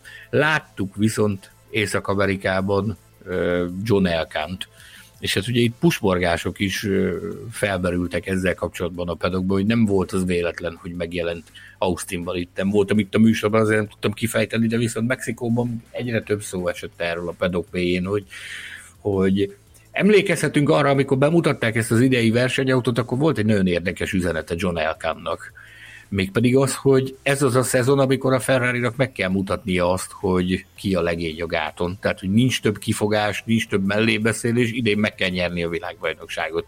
Na most mostanára jutottunk el arra a szintre, hogy ezt, ezt nagy bizonyossággal kijelenthetjük, hogy ezt a világbajnokságot nem fogja megnyerni. Sem Charles Leclerc, sem a, sem a Ferrari, mivel Tényleg? Pedig nagyon szurkoltam nekik. Nagyon szépen megnyerték, úgyhogy meg is jelent Elkan úr, és hát az a hír járja, vagy az a kósza plegyka került terítékre a, a pedokban a Mexikó városi hétvégén, hogy ennek az ausztini látogatásnak az volt az oka, hogy, hogy vizsgálják. Tehát az, az Szétcsapjon kicsit ott a Az Elkán feltűnésének és a, a Binotto eltűnésének az a magyarázata, hogy, hogy lehet, hogy az Elkán keresi Mattia Binotto utódát. Nem tudom, hogy ennek mennyi a valóság alapja, olasz kollégákkal, olasz emberekkel, az olasz helyzetet jól ismerő benfentesekkel sokat beszélgettem, megoszlanak a vélemények, vannak, akik azt mondják, hogy egész egyszerűen arról van szó, hogy ahogyan a korábbi években is megtörtént, hogy, hogy Binotto otthon maradt, és az volt a célja, hogy hogy az következő évi felkészülés személyesen felügyelje a gyárban. Ugye volt most egy nagyszabású rendezvénye is a Ferrari-nak, a finálé Azért mondiáli. ezt ne zárjuk ki, hogy így volt. De ennek ellenére az olasz közegben erősödik az a plegyka, amely szerint, amely szerint Elkán már nem annyira biztos abban, a Ferrari elnöke már nem annyira biztos abban, hogy a jövőben is Mattia Binottot szeretné látni a, a parancsnoki hídon. Én nem mondom azt, hogy így van, minden esetre olyan emberektől is hallottam ezt a véleményt, aki, akik azért a korábbiakban meglehetősen hiteles forrásnak minősültek, és még egy olyan adalékkal is szolgált az egyik informátorom, hogy, hogy valójában egészen más csapatvezetői koncepcióban kezdett el gondolkodni a Ferrari legfelső vezetése. Ugye az elmúlt időszakban mindig házon belülről, vagy a Ferrari berkein belülről emeltek valakit a parancsnoki hidra. A forrásom az azt mondta, hogy amennyiben váltás történik, akkor egyáltalán nem elképzelhető, hogy máshol már bizonyított szakembert szeretnének. Már hogy nem elképzelhetetlen. Nem elképzelhetetlen, mert mit mondtam? Ostobaság. Nem elképzelhető, de mindegy. De elkép... nem, nem elképzelhetetlen, hogy, hogy máshol már bizonyított szakembert szeretnének a parancsnoki hídra emelni. Egyes források utalást tettek egy bizonyos wishlistre, egy kívánságlistára, aminek Amin a... Fred Vasseur szerepel, kitaláltam? Lehet, hogy így van. Hallottam, hallottam három nevet, de mivel, hogy ez az ügyet még nem vizsgáltuk ki teljesen, ezért ezt megtartjuk a pusmorgás szintjén, és amennyiben hallunk erről, uh, nyilvánvalóan be fogunk számolni a Formula Podcast Facebook csoportban, a formula.hu és itt a Formula Podcastben is. Minden esetre jó egészséget kívánunk Mattia Binottónak, aki állítólag Austinból azért távozott, mert nem érezte jó magát. Szegény.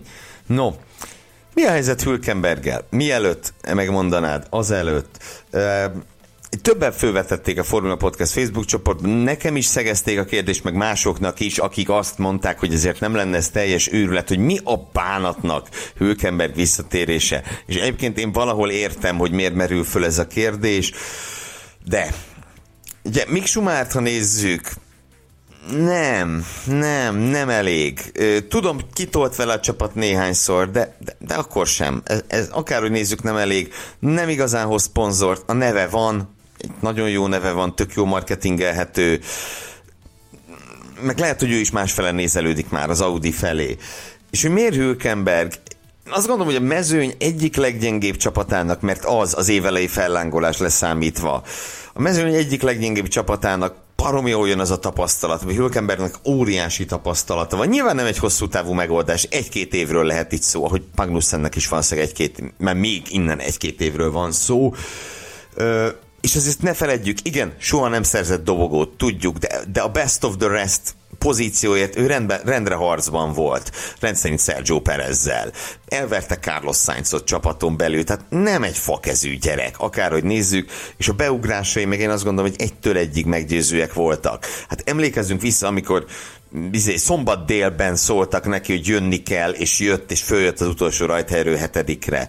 Tehát persze nem szerzett sose dobogót, tudjuk, de ezt leszámítva nem Kérdés biztos, az, hogy, a házszal tudná dobogót szerezni, tehát hogy lehet egy cél a ház, lehet egy cél a ház számára az, hogy dobogós Én tudom. helyekért küzdjön. Tehát nagyon Na, bonyolult, mi a helyzet vele? Nagyon Tudunk bonyolult, meg, újat? Nagyon bonyolult, meg összetett kérdés. Ez nem árulok zsákba macskát, kimondom. A 2022-es száguldás és cirkusznak az előszavát Günther Steiner a ház csapatfőnöke, csapatfőnök legendája jegyzi. Ezzel kapcsolatban Ugye én minden verseny hétvégén minden nap beszélgetek vele mindenféle dolgokról. Sokszor állatságokról, sokszor hülyéskedésről, sokszor szakmai dolgokról. Most is beszélgettünk többször is a hétvége folyamán. Letette nekem a nagy esküt, hogy döntés még nem született a jövő évi második pilótával kapcsolatban.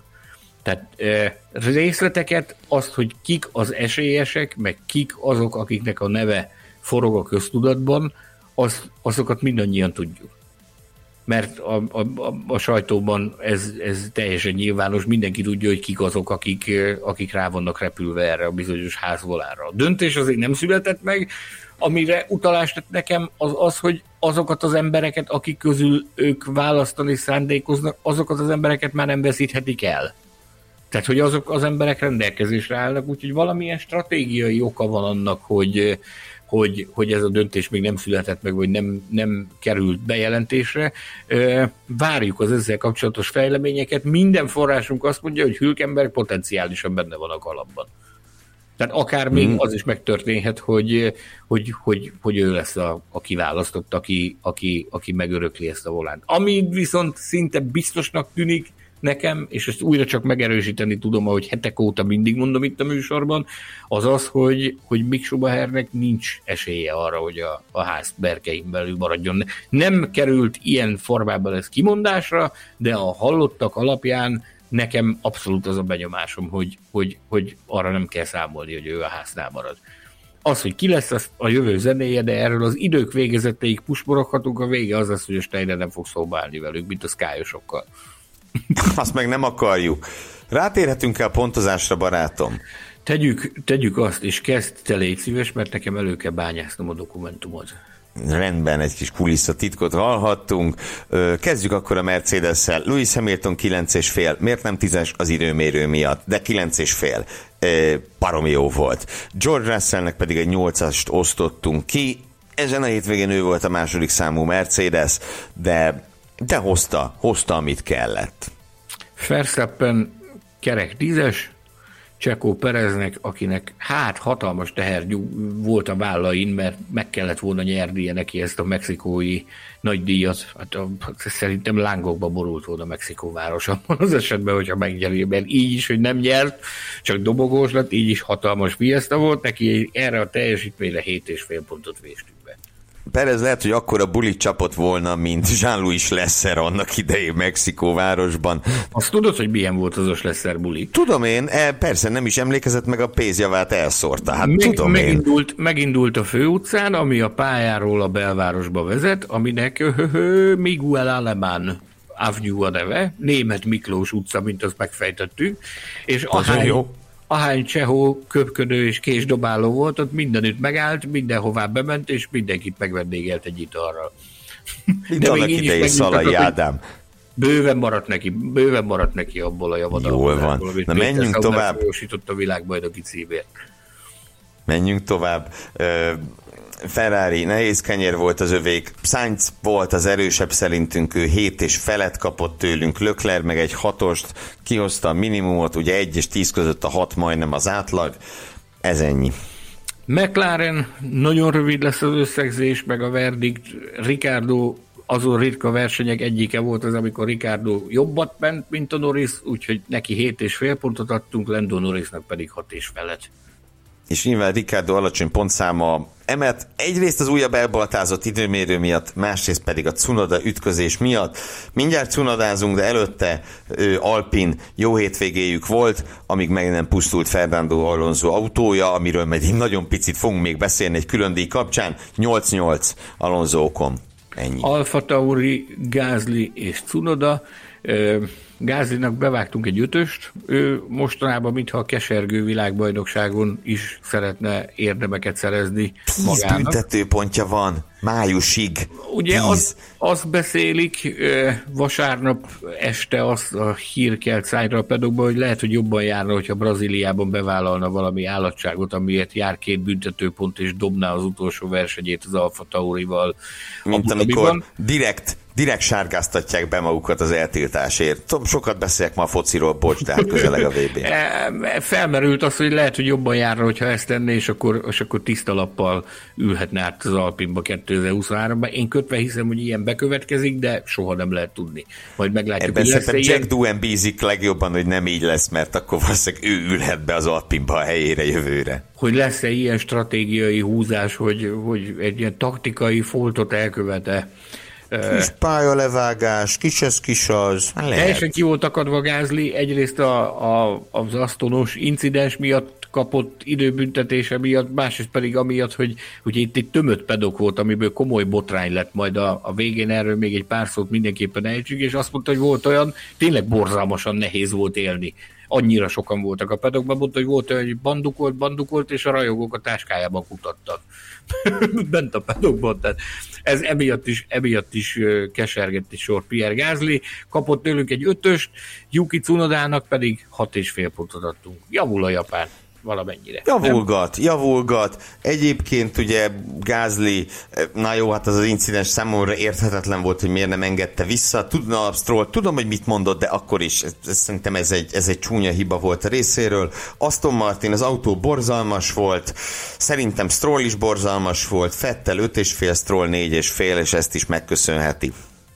A Williams se fogjuk túragozni, Latifi kapott tőlünk két és fél pontot, Albonnak pedig bevéstünk hét és felett, Albon hétvégéig egészen vállalható volt. Ezt megint oda pakolta. Jön az Alfa Romeo, Bottas, végre, ennyit akarok mondani, végre, 8 és fél, Joe egy újabb korrekt, de eredményt nem igazán hozó hétvége, 5 és fél. Ház, Mick Schumacher, Kevin Magnussen 5-5, és ezzel hát ez ennyi. a pontozást. Ez ennyi, figyelj, tehát most ők voltak az Alfa Romeo, sokszor mondtuk az különböző hétvégék után, hogy az Alfa Romeo volt a legszürkébb csapat a hétvégén, hát ez most a ház volt. Na és akkor hátra vannak a külön díjaink, hát szerintem az idegeskedő világbajnokság futam győzelme a magas vérnyomás különdíj nem lehet kérdéses. Fernando Alonso a, a meghibásodás után elszabadult, mint egy hajóágyú, ez már a McLaren Hondás időket idézte. És hát gyakorlatilag azt mondta, hogy jó is, hogy vége ennek a szezonnak, mert a hócipője tele van ezzel az egésszel. Hanyadik motorhibája ami... volt, ezt megszámoltad? nem számoltam meg, de az, hogy pontokban, a pekhes körülmények közt elbukott pontokban túl van az ötvenen. Túl van az ötvenen. Nem, nem készült ö, pontos statisztikával segít, hogy hagyadik motor jellegű hibája volt ez neki. Az a, az a jobb egyenes, amit eldurrantott a levegőbe, az azért kellő meggyőző volt, amikor a, a órákkal a verseny után ott már Safnauer tartotta a szokásos kerekasztal beszélgetését az Alpin Hospitality helyiségében. Az ő asztala mellett egy kis padon ott ültek, mint a verebek. Alonso vérbe borult szemmel, és még akkor is füst jött a füléből mellette ült Alberto a, a, a menedzsere, az asszisztense, az ügynöke, mellette pedig Fabrizio Borra a trénere, és hát borzasztó indulatok, lehetett érezni a, a, a negatív hullámokat a levegőben, még órákkal a verseny után is annyira ki volt akadva Fernando Alonso, tehát majd felrobbant is. Közben, miközben ezt, ezt láttuk, az asztalton hallottuk a Safnauert, aki, aki kimondta, hogy gyakorlatilag nem tudnak magyarázattal szolgálni arra, hogy miért van ez, hogy mindig az Alonso autója hibásodik meg. Hozott egy példát, amikor a Honda Alonso tudott. Amikor a Honda-nál dolgozott, akkor mondta, hogy volt olyan szezon, amikor Takuma Satonak 13 motor hibája volt, Jenson Buttonnak pedig nulla. És uh. azt mondja, hogy ez időről időre megtörténik, hogy, hogy adott esetben eh, lehet az, hogy a vezetési stílusok közötti különbség eh, teremti meg ezt, nyilvánvalóan kalkulálni kell a bal szerencsével is, azt mondja, hogy próbálnak a végére járni, de, de egyszerűen nem látják a magyarázatot, hogy mi az oka annak, hogy folyamatosan alozó. Meg egy érdekes, érdekes kulisszatitkot is elárult az összeszerelésről, meg a motornak a, a a, a működtetéséről, műszaki kiszolgálásáról, hogy azt mondja, hogy nem mindig ugyanazok az emberek csinálják ugyanúgy, tehát nem, nem fix a motoros stábja Okonnak, és nem fix a motoros stábja Alonzónak, hanem folyamatosan vegyülnek az emberek. Tehát, hogy még csak az sem lehet, hogy, hogy azt mondani, hogy az egyik stáb valamit rosszul csinál, a másik pedig jól csinálja. Tehát azt mondta, hogy az égvilágon mindent megpróbáltak már, annyit mondott, hogy sejtésük van azzal kapcsolatban, hogy mit lehet csinálni. Azt mondta, hogy, hogy ők is nagyon várják már, hogy vége legyen ennek a szezonnak, mert a megbízhatóságon azért lehet javítani annak ellenére, hogy a motorszabályok be vannak fagyasztva, úgyhogy, úgyhogy dolgoznak a problémán. Nem tudott érdemi magyarázatra szolgálni arra, hogy miért éppen ismét Alonzóval történt ez, ami történt. Na ki legyen a hétvége vaddisznója, barátom? Erős jelöltem van. Tedd, tedd meg, mondd ki, is ki a kártyáidon. Daniel Ricardo. Tehát amellett, hogy szenzációs volt, Cunoda Ámen. akció. Ámen, áldásomat adom erre a... Alonzónak meg egyébként én még a megszakadt szív külön díjat is megszavaznám, és, és van még egy javaslatom. Na. A Főnix madár. Honvaiból támad föl. Igen. Mondd ki, hogy ki ő. Valtteri Bottas. Így van. Végre. Nagyon nem tudom, nagyon gáz volt már, ami történt, főleg a szezon első harmadának fényében és most egy jó időmérő és végül pontszerzés, ami az Alfa Romeo-nál lehet ritka kincs manapság. Itt volt már az ideje ennek is, valljuk be őszintén, hogy valamit villancson Bottas, úgyhogy én magam részéről örültem annak, hogy ilyen megsüvegelendő teljesítmény nyújtott a hétvégén. Van még itt nekem beírva egy Nikolas Latifi különdi, amit Nikolas Latifinek ítéltél oda, én magam pedig, én magam is szeretném a legnagyobb báró külön díjat odaítélni egy olyan névnek, amivel annyira azért, már elhangzott itt ez a név a Formula Podcastben, de annyira nem fősodratú, pedig nagyon megérdemli, hogy az legyen. Rodrigo Sáncheznek hívják az urat, ő a főszervezője a mexikói nagydíjnak. A mexikói nagydíj tévén keresztül nézve nagy valószínűség szerint az elmúlt évek talán legunalmasabb Forma 1 versenye volt, viszont azt kimerem jelenteni, hogy ez a verseny, ennek kellene lennie az etalonnak, ami, ami a versenyrendezést jelenti. A legapróbb, meg is szokták kapni a legjobb rendezett. Totálisan megérdemelten. Egyszerűen nincs, nem tud hibázni az ember, minden apró részlet a helyén van, nézd meg, kimentünk a gridre, miután olyan ellátásban volt a részünk a hétvégén, amire álmunkba se gondoltuk volna, kimentünk a gridre, ott már nem is számítottál megjel, me, meglepetésre, amikor megjelentek ezekben a színes, tradicionális ruhákba öltözött figurák, a, akik, a, akik a különböző gridspotoknál ott álltak. Egyszerűen fantasztikus, hogy minden egyes apró részlete ki van, ki van gondolva, és tökéletesen van végrehajtva ennek a hétvégének. Nem véletlen az, akik olvassák a formula.hu, még ez egy lájtos pusporgás, olvashattak arról, hogy, hogy az első között közöltük le azt a hírt, hogy Kolumbiával kacérkodik a Formula 1, Barangia városában egy új városi pályán szeretnének kolumbiai magánbefektetők Karibi nagydíj néven futamot rendezni, emiatt oda rángatták Stefano Domenicallit a, a mexikói futam másnapján, hogy járt már ott egy korábban egy f delegáció, de a nagyfőnöknek szerették volna felvázolni a terveiket, aki nyilvánvalóan, mint minden ilyen lehetőséget kíváncsi volt erre, és elment meghallgatni. Onnan is azt halljuk, hogy ezek az emberek belátták azt, hogy, hogy csak a, a legjobbal érdemes szövetkezni, és hogy amennyiben ez a verseny megvalósulna a Karibi nagydíj, akkor gyakorlatilag ugyanaz a stáb ö, működne közre a versenynek a szervezésében, akik a mexikói nagydíjat is bonyolítják. Azok alapján, amit Nekünk Rodrigo... annyira egy dolog miatt fájhat, hogy ilyen jól szervezett a mexikói nagydíj, mert ugye a magyar nagydíj is kapott már a verseny szervezését, elismerést. Hát erre kicsi az esély másoknak is, Más, Mexikó mellett. Más, én nézd, ez igazándiból a körítés az, ami, ami, ami itt ki van totálisan maxolva, és olyan hangulat van, tehát gyakorlatilag nem tudsz unatkozni. Tehát itt kapod nagy valószínűség szerint a legtöbbet a pénzedért, hozzá kell tenni, tehát hogy a sportszakmai lebonyolításról beszélünk, ott a magyar díj az továbbra is a, az abszolút etalon, tehát semmi okunk nincs nekünk a szégyenkezésre. Hogy én lenne, csak, persze. Én csak arra próbáltam rámutatni, hogy ez a mexikói nagydíj, tehát nem véletlenül látod azokat a hátborzongató képeket a helyszínről, hátadon feláll a szőre, hogy 80 ezer ember a Forosztól, Forosztól stadionban csinálja a hangulatot. Azért csinálják a hangulatot, mert meg van alapozva a hangulat. Az egész város együtt él a nagy díjjal, akár merre mész, mindenütt ott van Csekó, aki tényleg nemzeti hős, és hogyha nem a papát fogják megválasztani mexikói elnöknek, akkor egyszer Csekó Perez fogják, ez is biztos. Vagy szenté avatják, még erre gondolok. Akár az is megtörténhet, hogy, hogy, hogy szenté avatása bekövetkezik ennek a jó embernek. Fantasztikus, hogy mennyire szeretik Latin Amerikában a Form Fantasztikus. Az, az, az. És mi is nagyon szeretjük, és szeressétek ti is nagyon, meg a Formula Podcast adásait is, ha kérhetünk ilyet. Ez volt a Mexikóvárosi Nagydíj futamértékelő adása. Nagyon-nagyon köszönjük a figyelmeteket, nem csak a magunk, hanem Betlen Tamás az elnyűhetetlen nevében, Hilbert Péter művészeti igazgató nevében, és Fűzi András kép és borító mágus nevében is. Amíg újra jelentkezünk jövő héten, egy nagyon különleges adást tervezünk, elbúcsúztatunk egy nagyon nagy formátumú verseny versenyzőt, akiről ma nem sok szó esett, de jövő héten egy egész adás csak róla fog szólni. Addig pedig Formula.hu nevű weboldalt javasoljuk nektek, az Autosport és Formula magazin megvásárlását javasoljuk nektek, megköszönjük, ha ellátogattok a Patreon oldalunkra, és ami nagyon fontos, az, hogy készül a száguldás és cirkusz, és készül az Autosport évkönyve, hogy Sanyi előbbire már utalt, Ezeket december elején kereshetitek a nagyobb könyvesboltunkban, meg természetesen a Formula.hu webshopjában is. Mm, ennyi volt mára, találkozunk a jövő héten. Sanyi, még egyszer nagyon örülünk, hogy hazaértél válságos körülmények között nem volt is. erről nem beszéltünk, de majd egyszer kiértékeljük azt is, hogy milyen, milyen egy Szilveszteri adásba való, én azt hiszem, bár inkább szomorú, mint vicces. No, hát akkor még egyszer búcsúzunk, köszönjük a figyelmet, legyetek jók, ha tudtok. Sziasztok! Sziasztok! Hallgass meg korábbi műsorainkat, valamint iratkozz fel ránk Spotify, Google, Apple Podcast vagy más csatornáinkon. A linket megtalálod a leírásban, illetve a formula.hu weboldalon.